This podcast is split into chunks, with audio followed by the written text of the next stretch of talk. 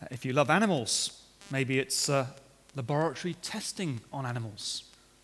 Uh, if you love integrity, uh, maybe it's politicians' election promises which they subsequently don't keep. Uh, if you love your national soccer team, maybe it's bad refereeing decisions. If you remember, in the 2006 Soccer World Cup group stage match between Australia and Croatia, the referee, Graham Poll, a Palm, I'm afraid, uh, failed to send off the Croatian left back despite booking him twice. Uh, he was finally given a third booking and deser- a deserved red card for dissent after the match had finished. Now, as you can imagine, uh, this left many Australians seething. Maybe you can feel the ire rising in you even as I speak. Uh, fortunately, the 2 2 draw meant Australia did still progress to the next stage. But what are you passionate about? What gets you steamed up? Whatever we love will cause us to be provoked when it is threatened. As we follow the exploits of the Apostle Paul, we get an insight into what he was passionate about. We get an insight into his heart. And what do we see? He had a passion, he had a great love for God and for God's glory. And we're going to see that this carries challenges for all Christians of every era. But first, uh, let's step back and remind ourselves of the context of what we're looking at this morning. Uh, Paul's on his second missionary journey, uh, taking the good news of Jesus out into the Gentile world. In previous weeks, we've seen that his reach is extending to the territories far beyond his first journey. Uh, God has guided Paul and his team into what is now, as you can see on the map, uh, modern day Turkey, uh, modern day Europe. Uh, and wherever they proclaim the gospel, they encounter opposition. At first at Philippi, causing them then to move on to Thessalonica and to Berea. But their opponents pursue them there as well. So now, uh, rather than waiting for further civil unrest, uh, the team splits. Uh, Timothy and Silas remain in Berea, but Paul leaves and he travels the 500 kilometers by boat mostly, to the great city of Athens. And he's going to wait there until Timothy and Silas can join him. So, there he is, the great apostle Paul, alone amidst the glories of ancient Greece. Athens, it was an amazing city. It was the cultural and intellectual capital of the then known world. It had this incredible, uh, rich philosophical tradition if you remember, uh, the great uh, philosophers of Socrates, Plato, and Aristotle, they were all there in Athens in their day. Uh, the Athens universities only took the highest ranking ATAR students. It was a place of great intellectual pride. Uh, it was also a place of great culture. Uh, they had great coffee there, they had great architecture. They had innumerable, innumerable statues and shrines and altars and temples, including the Acropolis and the Parthenon. And it was a place of art and literature and learning. It was the Sydney of the ancient world. What was Paul's reaction? What was Paul's reaction as he waited for the arrival of his team? What would have been yours? Uh, would you have happily spent your time perusing the city as a sightseer, taking in the glories well, Paul had no eye for the architecture. Paul had no fascination for the food. Paul was not captivated by the culture. Instead, he was upset. He was deeply upset. He was provoked by its spiritual darkness and its idolatry. Look at verse 16. While Paul was waiting for them in Athens, he was greatly distressed to see the city was full of idols. Uh, the, the word used in the NIV, uh, as translated as distressed, is also translated accurately as provoked in other translations. And that is the same word that is used to describe God's response to idolatry throughout the Old Testament. Uh, Judges chapter 2, verse 12 is one example speaking of the Israelites, uh, they forsook the Lord, the God of their fathers, who had brought them out of Egypt. they followed and worshipped various gods of the peoples around them. They provoked the Lord to anger. Idolatry. Idolatry provokes God. Idolatry stirs up God's emotions. Think about it. God has made us, He has given us all that we have. What do we owe Him? We owe Him our love, we owe Him our gratitude, we owe Him our devotion. And yet, what do we do when we worship false gods? We give that love, worship, and devotion to another. You know, of course, how the Bible describes that adultery, spiritual adultery. And therefore, idolatry evokes within God the same sense of betrayal as someone whose spouse is having an affair. And therefore, God's feelings of jealousy and anger, you can see, can't you? They're appropriate, they're right. It is a righteous anger and jealousy for his name and honor. So, coming back to Paul, uh, when he sees the idolatry of the city, do you see what's happening? He is having the same emotional response as God. Uh, like David, Paul is a man after God's own heart, and his heart resonates with God's. You see, he's been deeply touched by God's love, and as a result, he is jealous. He's jealous for God's name and for God's honor. And he's cut to the heart by this rank unfaithfulness of these people to their one true God and King. He's in deep anguish at the tragedy of these people's plight. Think about it. Here are these people pouring out their hopes and their passions and basing it on inanimate objects that can't give them eternal life. How tragic. And also, through doing that, they place themselves under the wrath and the condemnation of the one true God. Of course, we know, don't we? Uh, sadly, uh, idolatry is alive and it's well in our world today.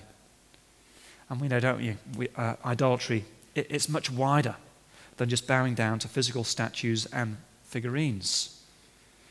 Of course, an idol is something that is of such central importance in a person's life that they worship it as they should God. They're not necessarily bad things, but rather they are good things that have become ultimate things.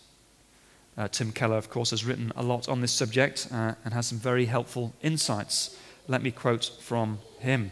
He says this Our idols are those things that we count on to give our lives meaning. They are the things of which we say, I need this to make me happy. Or, if I don't have this, my life is worthless and meaningless. Idolatry can take many forms. Uh, it can be the worship of work, it can be the worship of money, the worship of relationships, the worship of food. And behind these idols, of course, are other idols the worship of security, the worship of control, the worship of self image. So, idolatry, we can see, can't we? It's everywhere in our world today. How does that make you feel? How does it make you feel? What happens in your heart when you see idolatry in our world today? Do you share something of God's emotional response to the offense of idolatry as Paul did? That is how Paul felt. But what did he then do?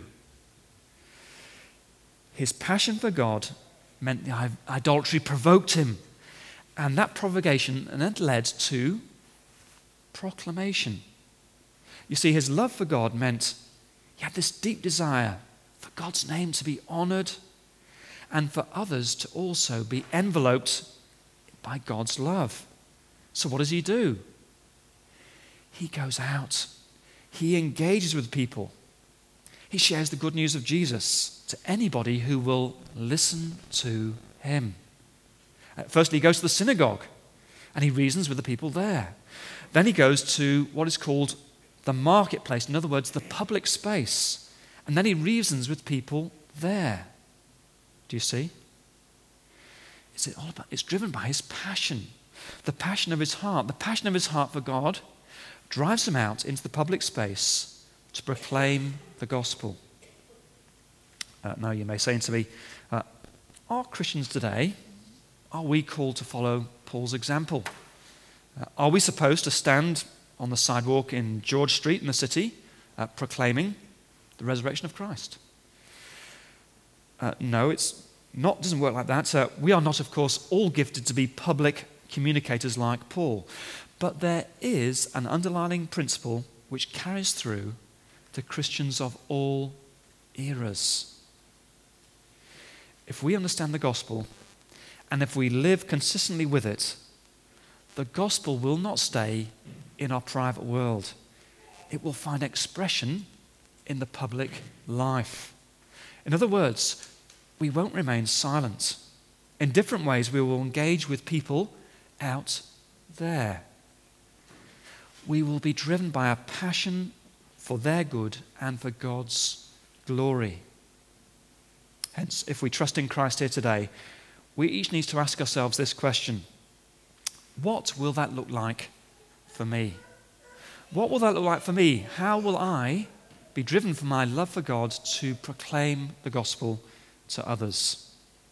Uh, the, with the neighbour initiative, uh, that is just one example and one expression of this principle, but it has many other outworkings in our lives. So, back to Paul. Uh, so he goes out, uh, he proclaims the gospel in the public space. Uh, on the sur- first surface of it, um, his engagement with the locals is not very encouraging. Uh, they can't even make sense of what on earth he's on about. They say he's a babbler. Look at verse 18.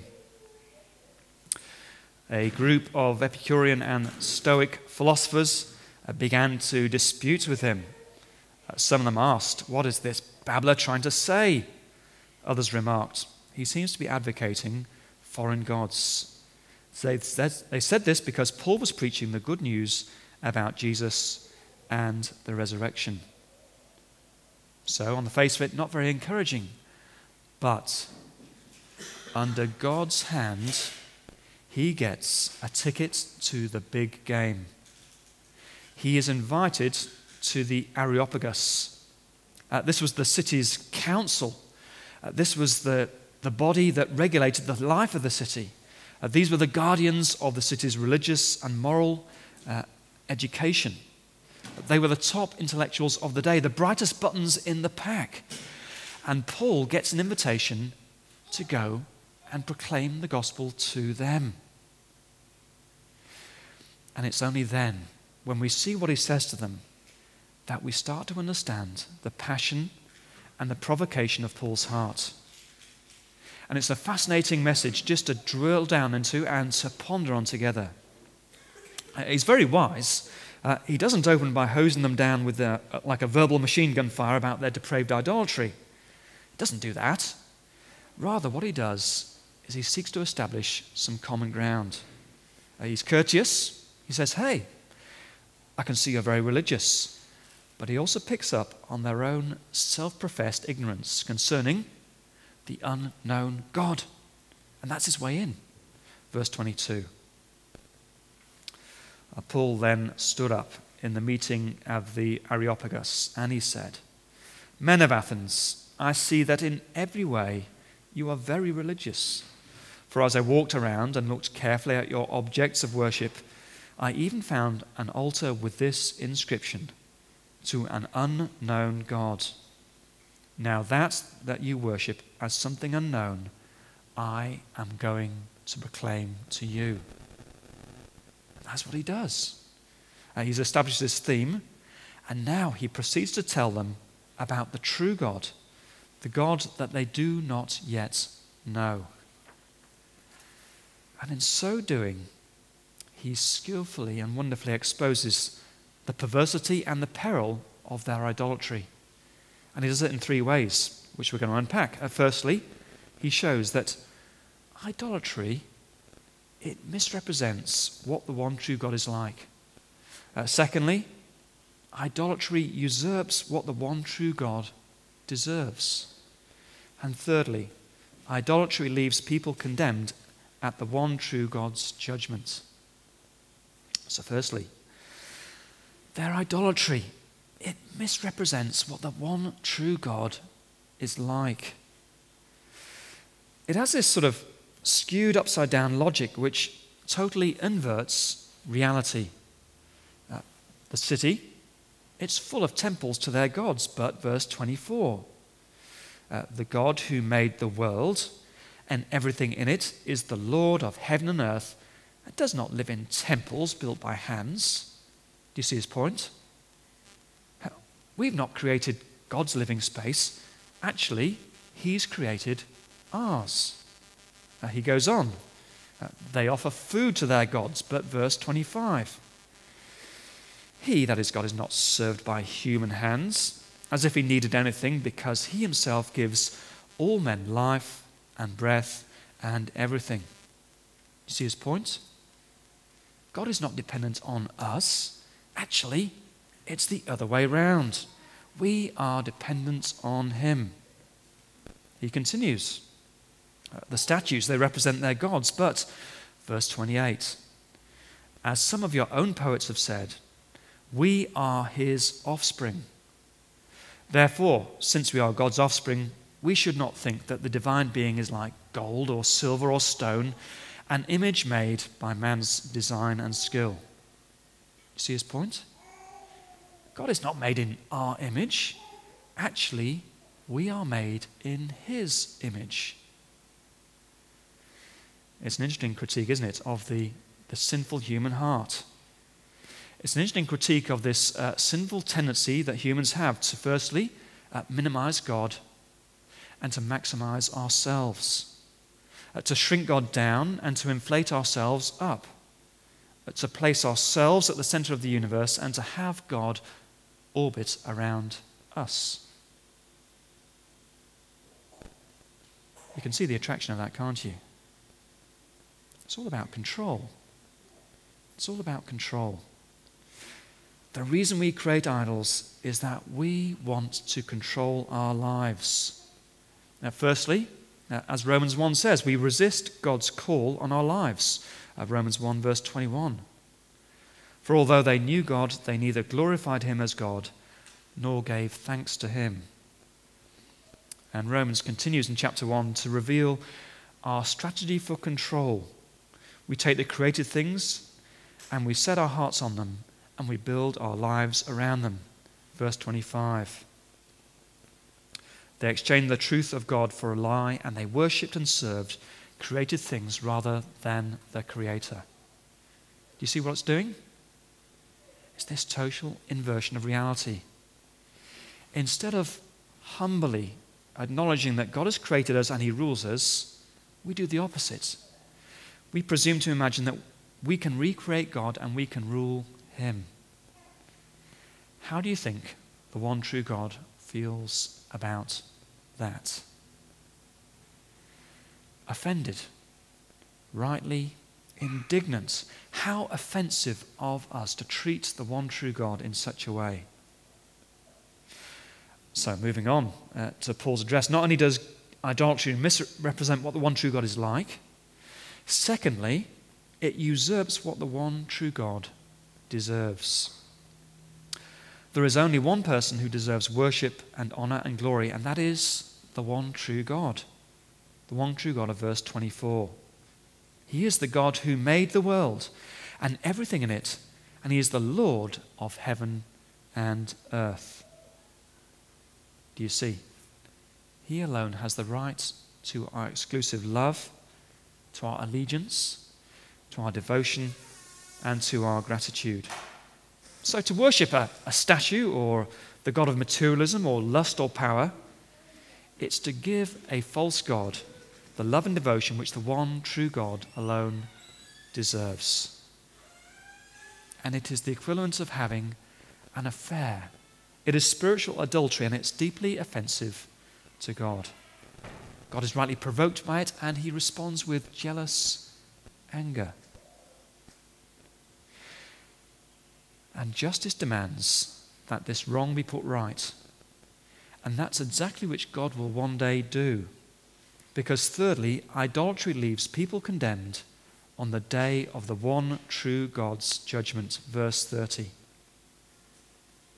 In the past, God overlooked such ignorance, but now he, has, he commands all people everywhere to repent. For he has set a day when he will judge the world with justice by the man he has appointed. And he has given proof of this to all men by raising him from the dead. You see the point. Ultimately, idolatry is not excusable. Ultimately, it's culpable. There will be an accounting. Uh, Paul brings out three clear facts about God's judgment it's universal, it's righteous, and it's definite. Firstly, it's universal. All people everywhere need to repent because all will stand before God on the final judgment day. Uh, secondly, it's righteous. He will judge the world with justice. Uh, what does political correctness say to us today in our multicultural society? It says, if somebody worships another God, we have no right to persuade them otherwise. But what does the Bible do? The Bible pushes us beyond political correctness. It says we not only have the right, but we have a loving duty if we are at all concerned for God's glory and for people's eternal destiny. And therefore, in the present, God sends us out. God sends Christians out into the world to call people everywhere to repent and to turn to Christ. And thirdly, uh, God's judgment is definite. Uh, there is no question that it will happen. God has already set the day on his calendar. Uh, do you remember when the uh, end of the previous millennium was approaching? They had those countdown clocks. Maybe you had one on your shelf itself, counting down the, the days and the hours and the seconds to that great moment at midnight on the 31st of December 1999 when we moved over to the new millennium, the countdown millennium clock. Similarly, on God's mount mantelpiece, there is a countdown judgment clock. The day is already set, and the clock has a certain number of years, days, months, hours, and seconds on it. And it is counting down to that day. And that day will come. So if we love people, we will hate their idolatry because we know what eternal damage it will do to them. So, in conclusion, the more love we have for God and for people, the more idolatry will provoke us, the more it will leave us distressed and distraught. Idolatry is all around us. Does it distress us? Are we as concerned as we should be about God's glory and God's honor? Are we as concerned as we should be about people's eternal destiny? You see, the danger of a lack of passion for God will, is that it will lead to a lack of proclamation. Therefore, do we not each need to pray, Please, Lord, make me more a person after your own heart? Please, Lord, rekindle the fire of your Spirit's passion within me. Please, Lord, give me a deeper passion that leads to proclamation. But it doesn't just stop there. Uh, true, idolatry is all around us, but also idolatry is within us. Does that distress you? We know, don't we? As Christians, we are a work in progress. God is working to change us, God is working to loosen the grip of our hearts on our idols. What are, what are the idols of your hearts? What is God calling you to repent of? What are the things in your life which you hold on to too dearly that they displace God from that number one slot? Again, why not pray, Lord, please help me to see the idols of my heart as you see them. Lord, please give me a renewed sense of their offense to you. Lord, please help me to understand their destructive, futile influence on my heart and life. And as we pray that, we're praying, of course, not just to be transformed, but to be used increasingly in God's good purposes as we hold out the good news more passionately to other people around us. Let us pray.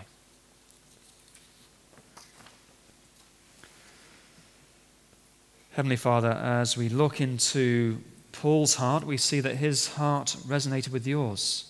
He had a deep love for you, and that indeed meant he had a deep passion for your honor and for your name. He also had a deep love for people, and he deeply desired that they turn to you, the one true God, and they not sit under your judgment, but under your blessing. Please, we pray, please stir our hearts to have a similar response to idolatry as Paul's and as yours. Help us to have a deeper love for you, which sees the true offense of idolatry in the lives of others, but also in our own lives.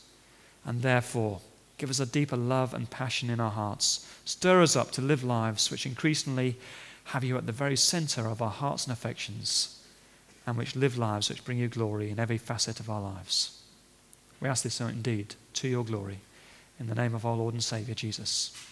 Amen.